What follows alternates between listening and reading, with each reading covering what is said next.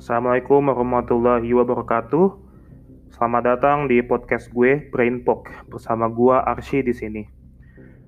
Pada episode satu ini, jadi ini adalah episode pertama gue ya di BrainPoke podcast ini. Di sini gue akan ngebahas reaksi gue terhadap new normal yang uh, katanya akan diterapkan uh, pada tanggal empat Juni besok. Ya sekarang tanggal tiga Juni. Menurut gue begini. Oke gini deh. Pertama gue akan menjelaskan dulu ya, apa itu new normal ya. Jadi new normal itu adalah kehidupan normal baru ya. Jadi yang seperti yang kita tahu ya, sebelum uh, new normal kan ada P S B B. Jadi oke gini deh, gue akan menjelaskan dulu apa itu P S B B ya. Jadi P S B B itu adalah pembatasan sosial berskala besar. Ya, oke, kalian semua pasti udah pada tahu kan apa itu P S B B. Ya kali aja gitu kalian nggak tahu apa arti sebenarnya P S B B ya kan. Ya dibuktikan saat P S B B sedang berlangsung, masih berlangsung, masih banyak kok yang keluar, masih banyak yang berkerumun, masih banyak yang masih belanja baju lebaran, rame-rame ngumpul-ngumpul, apalagi di pasar tuh yang nggak ada yang ada yang penjual yang nggak pakai masker ya kan. Yang jadi gue akan menjelaskan dulu nih P S B B itu apa. Mungkin kalian pendengar masih belum tahu apa spesifik dari P S B B itu ya. Jadi dalam P S B B itu diharapkan penularan dari covid sembilan belas akan diminimalisir, akan diminimalkan. Jadi diharapkan yang sembuh akan naik, yang positif akan ya udah di situ-situ aja, nggak nggak nambah. Dan diharapkan yang sembuh malah justru nambah, begitu loh maksudnya. Jadi komitmen kita adalah bahwa P S B B itu merupakan senjata seluruh masyarakat untuk untuk mengendalikan laju pertambahan kasus positif covid sembilan belas ya. Itu uh, kata ini kata Yuri dalam konferensi pers di Gerha B N P B ya lima belas Mei dua ribu dua puluh.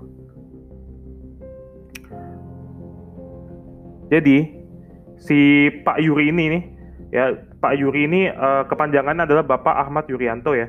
Jadi dia itu juru bicara pemerintah untuk penanganan virus corona ya.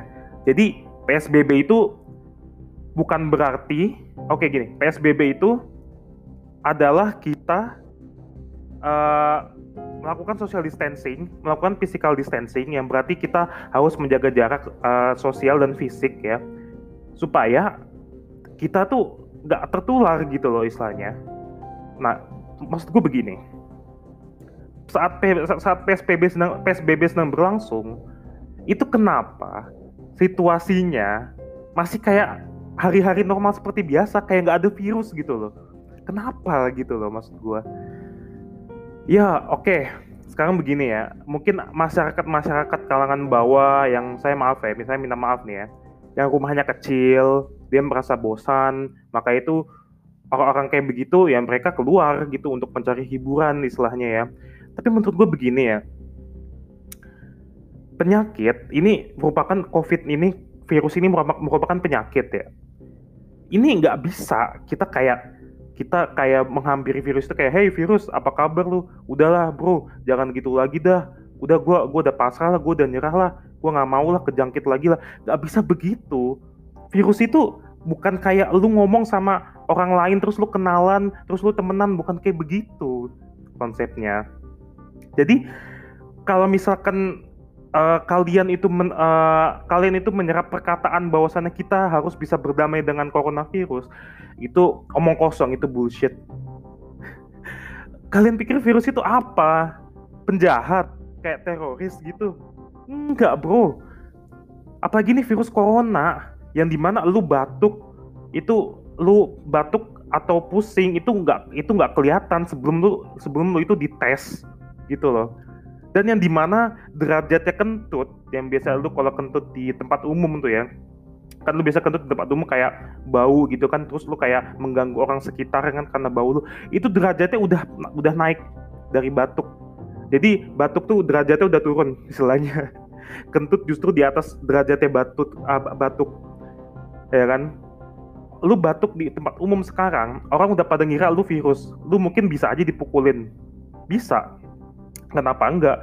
Ada misalkan preman ya, preman uh, di dekat lu, nah terus lu batuk, Uh, terus premannya kayak nuduh lu gitu istilahnya, eh lu corona ya, lu bisa aja dipukulin bro, ya kan.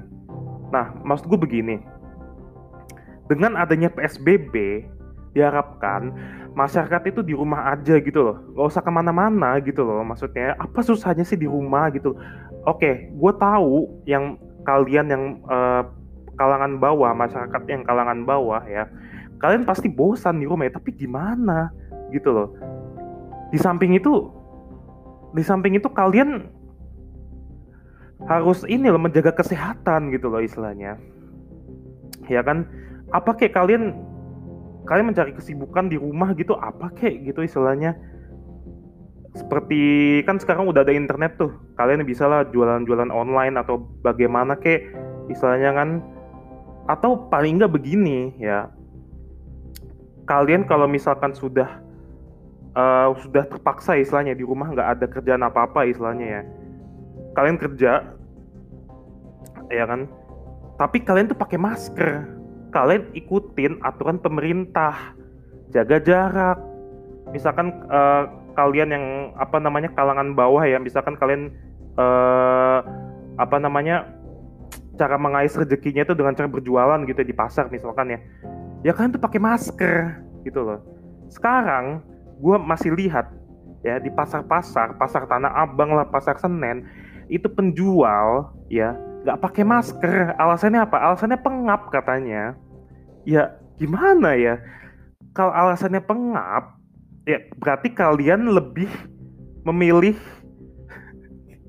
berarti kalian lebih memilih terkena virus dibandingkan nafas kalian pengap. Ya kalau misalnya kalian nggak mau pengap, ya kalian di rumah. Gitu loh maksudnya. Itu resiko, resiko pandemik tuh kayak begitu. Tapi kalau misalkan kalian ujuk-ujuk kalian kena corona, ya kalian jangan ini, kalian jangan nyebar-nyebarin ke yang lain. Kalau misalkan kalian yang suka rewel, kalian suka uh, apa namanya? Uh, apa ya? Maksudnya kayak uh, kayak gini ya, misalkan contoh kayak ah ini virus nggak kelihatan gitu kan istilahnya kan, paling cuma kena batuk pilek doang biasa. Kalau yang gitu-gitu justru tuh yang meremehkan virus, yang meremehkan gitu-gitu justru nanti ujung-ujung bakal kena. Karena kenapa? Yang meremehkan itu biasanya nanti dia ujung-ujungnya kayak menyombongkan diri, akhirnya dia ya kayak nggak pakai masker lah, dia nggak uh, dia nggak menjaga kesehatannya lah, ya kan ujung-ujung dia bakal kena coronavirus nanti ujung-ujungnya. Dan setelah terdampak coronavirus, dia pasti akan min- dia akan minta bantuan sama dokter. Yang dimana sebelumnya dia tuh ngehina dokter tuh, ngehina dokter kayak uh, apa sih tuh? Yang dulu ada tulisannya Indonesia Terserah tuh, ya yang dokter yang buat tagar Indonesia Terserah, ya kan? Terus itu pada ngehina kan komen-komennya kayak ya udah cepetan, gue pengen kerja gitu-gitu macam-macam. Ya sebenarnya gimana ya anjir? Goblok banget anjir masyarakat yang kayak begitu istilahnya ya. Kayak kenapa sih istilahnya lu di rumah gitu loh, yang gardu depan, dokter-dokter gardu depan yang pakai pada pakai yang pada pakai A P D itu dia sengaja sengaja nggak bisa ketemu keluarganya ya kan, itu demi ya ini demi ngurusin lu, lu pada yang bego ini gitu loh, ngurusin lu, lu yang masih pada ngeyel sama P S B B ini gitu loh istilahnya.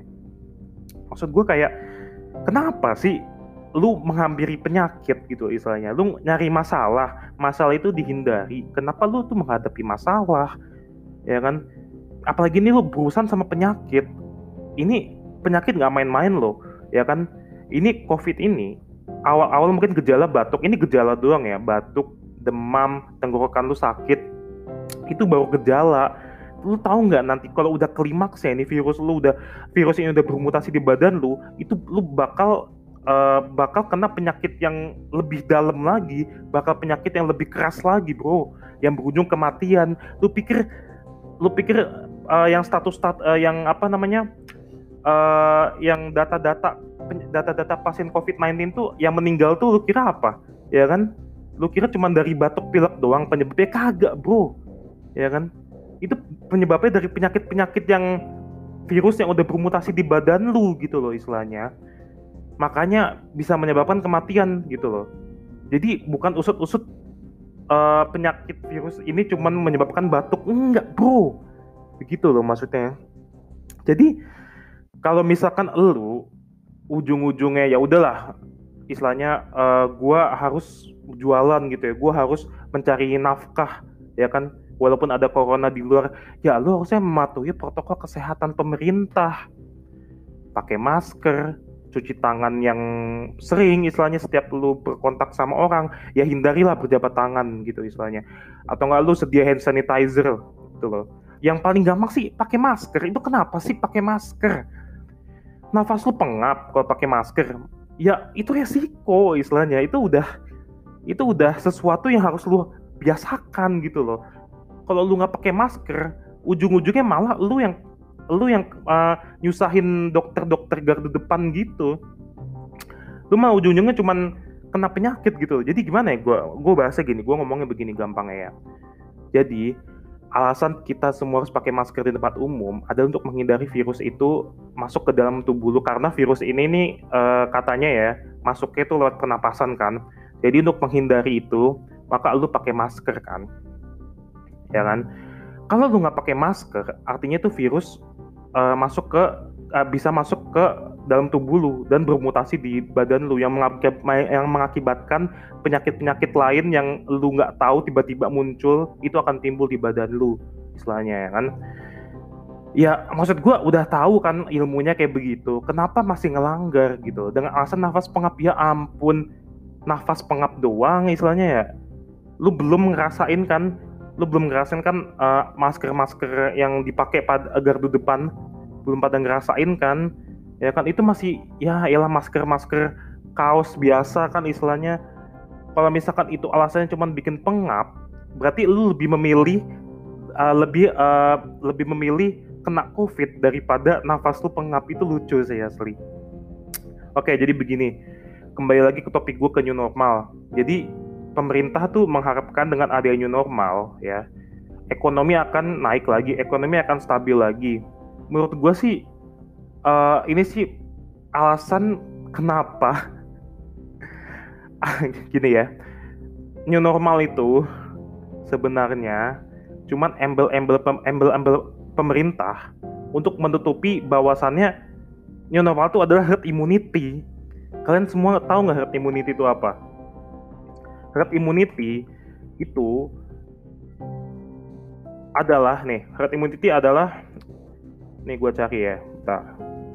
Herd imun itu adalah kondisi ketika sebagian besar orang dalam suatu kelompok telah memiliki kekebalan terhadap penyakit infeksi tertentu. Ngerti nggak maksudnya? Jadi herd immunity itu simpelnya ya, simpel lah. Lu tuh kayak battle royale ya, ibarat nih kayak lu, lu kayak battle royale tapi lu tuh nggak nyerang. Jadi kuat-kuatan. Kalau misalkan lu kebal ya bagus, kalau nggak kebal ya lu mati di situ. Lu kena virus. Gitu loh herd immunity. Jadi kalau misalkan gue lihat ya reaksi gue terhadap new normal sekarang ya. Jadi orang-orang tuh menganggap new normal itu virus udah hilang, udah hilang selamanya. Jadi diibaratkan new normal tuh udah normal kembali gitu loh. Itu bodohnya sih masyarakat yang nggak tahu apa apa corona itu. Kayak bodoh banget, dia mikir covid itu udah hilang kali ya kalau new normal udah diterapkan gitu ya istilahnya ya. Jadi protokol kesehatan ya udah diabaikan aja, nggak usah pakai masker gitu. Menurut gue sih bego gitu loh istilahnya kayak gitu. Kenapa gitu loh? Kenapa lu lebih memilih ekonomi lu naik tapi kesehatan lu turun? Kenapa? Lu boleh, lu boleh kerja di luar, oke, okay, it's fine, tapi protokol kesehatan harus diikutin. Demi siapa? Bukan demi elu, demi masyarakat, supaya uh, apa penularan covid ini nggak nggak menyebar lagi gitu loh, biar berhenti ya kan. Kalau misalkan gue mikir ah nggak usah ngurus lah masyarakat kayak gitu, nggak usah ngurus lah Gak usah ngurus lah uh, masyarakat-masyarakat yang ngelanggar P S B B. Bukan masalah gue gak mau urus, tapi kalau misalkan yang kayak gitu-gitu dibi- yang gitu-gitu dibiarin ya kan, persentase lu bakal kena corona bakal naik gitu loh maksud gue. Karena dengan ada dengan kayak yang masyarakat-masyarakat yang kayak begitu dibiarkan, nanti dia akan menyebarkan virus itu. Jadi ibarat nih ya, ibarat kayak kayak lingkaran ya. Jadi uh, jadi ibarat lingkaran kecil, lingkaran kecil tuh isinya tuh orang-orang yang suka ngelanggar P S B B, yang nggak pakai masker dan sebagainya ya. Jadi akhirnya lingkaran kecil ini uh, merupakan sebuah uh, komunitas yang komunitas yang udah kena corona lah istilahnya ya. Nah, komunitas itu akan nyebar, nyebar, nyebar, nyebar, membentuk lingkaran yang lebih besar lagi. Dan persentase kalian ini semua yang mendengar ini, yang bakal kena corona itu bakal tinggi. Percaya sama gue. Jadi nggak bisa kita kayak kayak ya udahlah biarin lah masyarakat masyarakat yang kayak begitu, biarin lah orang-orang kayak begitulah, nggak usah dipeduliin lah. Nggak bisa. Percaya sama gue, nggak bisa. Justru kalian harus bertindak juga istilahnya. Kalian harus kayak apa sih? Uh, uh, gimana ya gue bilangnya ya? Kayak harus ya ini harus uh, speech gitu, harus harus ngomong gitu loh. Sama orang-orang yang kayak begitu untuk stop lah, ya kan? Ikutin protokol kesehatan lah kalau misalkan kalian mau keluar gitu loh. Pakai masker, apa kek? Bawa hand sanitizer gitu kek? Kenapa sih harus melanggar gitu? Udah tahu, udah tahu akibatnya itu ke corona gitu loh. Tapi bener sih, menurut gue covid sembilan belas itu virus yang nggak kelihatan sih. Coba coba kalau misalkan virusnya itu zombie. Coba kalau virusnya zombie, wah udah fix, nggak bakal ada mau keluar rumah, gue jamin. Setiap rumah, setiap keluarga tuh pasti udah persiapkan senjata-senjata, udah udah ada senjata lengkap. Dan yang langgar tuh ya nggak bakal ada, karena virus tuh kelihatan gitu loh istilahnya. Virus zombie, yang nggak usah virus zombie deh, virus yang udah ada kayak misalkan demam berdarah kan kelihatan tuh, demam berdarah ada bintik-bintik, ada dan sebagainya, ada pusing-pusing yang panas banget lah istilahnya kan. Ya kan virus corona kan nggak kelihatan gitu loh istilahnya. Nah untuk itu, karena covid sembilan belas ini adalah merupakan virus yang tidak kelihatan, ya diperlukan ya diperlukan tanggung jawab yang tinggi, kesadaran yang tinggi di masyarakat untuk mengikuti protokol kesehatan, ya kan, setidaknya mengikuti protokol kesehatan. Kalau stay at home nggak bisa karena tuntutan ekonomi, setidaknya mengikuti protokol kesehatan gitu loh.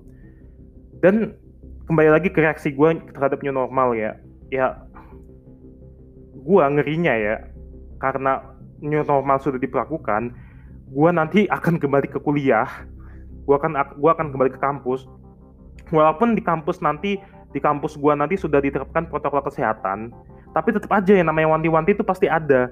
Tangan itu, tangan lu itu tuh nggak, uh, kalau lu di publik, tangan lu tuh nggak bakal cuman di, uh, cuman ada di, ya cuman, cuman apa gimana ya? Tangan lu tuh tuh nggak bisa cuman nyentuh kaki lu doang. Pasti tangan lu tuh bakal ngeraba kemana-mana. Jadi gini lah maksud gua. Kalau lu udah ke publik, kayak ke tempat kayak ke sekolahan, ke kampus, itu yang namanya tangan, yang namanya nyentuh gagang pintu aja tuh udah pasti gitu loh. Dan, dan gagang pintu itu belum tentu bebas dari virus, ya kan? Kalau lu lagi nggak tahu menau, lu megang gagang pintu, terus lu benerin rambut lu, ya udah fix virus lu bakal kesebar ke muka lu, masuk ke pernafasan lu, walaupun lu udah pakai masker. Itu sih ngerinya. Ya, jadi menurut gua uh, social distancing itu perlu. Tapi menurut gua yang paling perlu itu adalah lockdown. Coba lu lihat Vietnam, ya kan? Kalian lihat coba Vietnam. Vietnam itu pas pemerintah menerapkan lockdown, stay at home di rumah aja, satu komunitas bukan satu komunitas ya maaf, uh, semua rakyat rakyat Vietnam ya istilahnya ya. Itu dia ya udah stay at home gitu loh. Nunggu kebijakan pemerintah selanjutnya, nggak ada yang keluar-keluar. Bahkan yang jualan di pasar tuh nggak ada gitu loh. Makanya apa?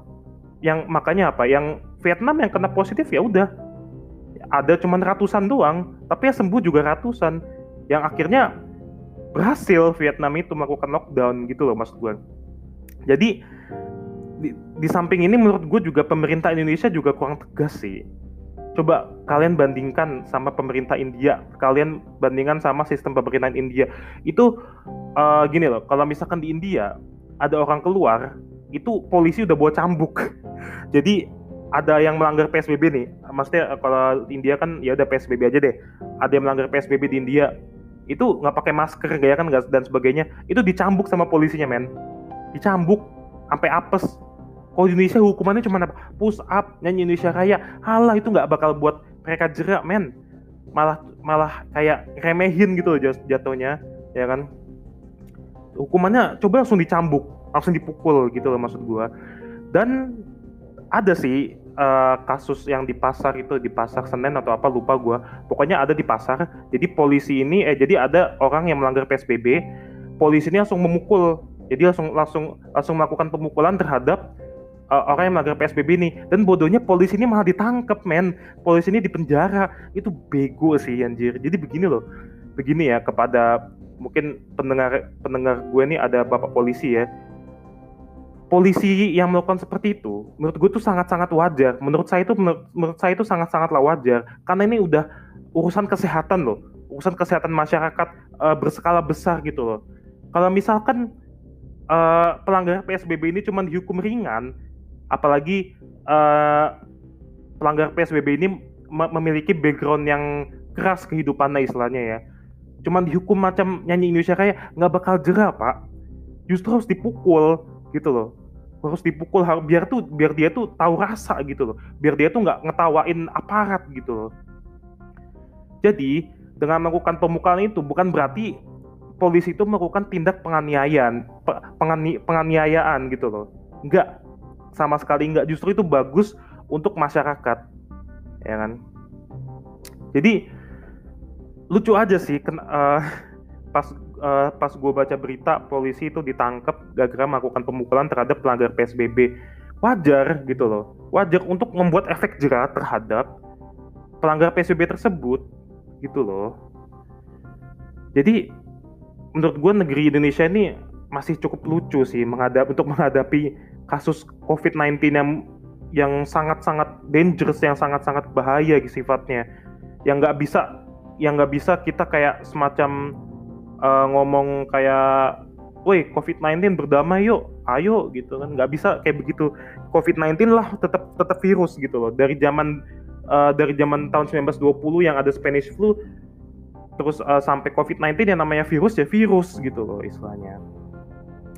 Dan ya untuk new normal ini diharapkan ya menurut gue ya harus di harus ada kesadaran masyarakat, harus ada kesadaran masyarakat untuk berubah, untuk mengubah mindsetnya, mengubah kebiasaannya untuk mengikuti protokol kesehatan mas- pemerintah, ya kan?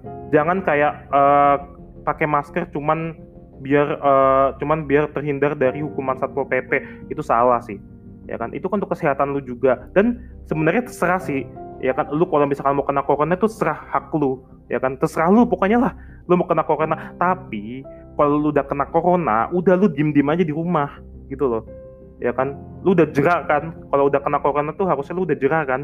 Nggak usah nggak usah berinteraksi dengan masyarakat lagi gitu loh istilahnya. Lu lockdown aja di rumah lu sendiri gitu loh istilahnya. Apalagi yang suka ngeledek-ngeledek uh, dokter-dokter gardu depan. Ah lah corona apalah konspirasi macam-macam. Ya udah, lu kalau udah ngeledek ya kan, terus ujung-ujungnya lu udah kena corona, udah lu nggak usah nggak usah ke dokter. Nyusahin tau nggak lu kan? Di rumah kalau perlu lu bunuh diri aja lah, ya kan? Lu udah merasa bersalah sama diri lu sendiri harusnya kan, kalau lu udah kena corona. Yang sebelum-sebelumnya lu ngatain dokter-dokter yang sedang menangani pasien corona kan, lu mending udah bunuh diri aja gitu loh. Karena lu kalau misalkan nanti minta dokter, lu malu-maluin lu istilahnya, malu-maluin. Dulu pernah ngatain lah, sekarang butuh bantuan dokter. Yah, cemen sih menurut gua, malu-maluin gitu loh maksud gua. Yah, jadi pada intinya gue kesimpulannya ya, pada new normal ini gue sih nggak setuju ya.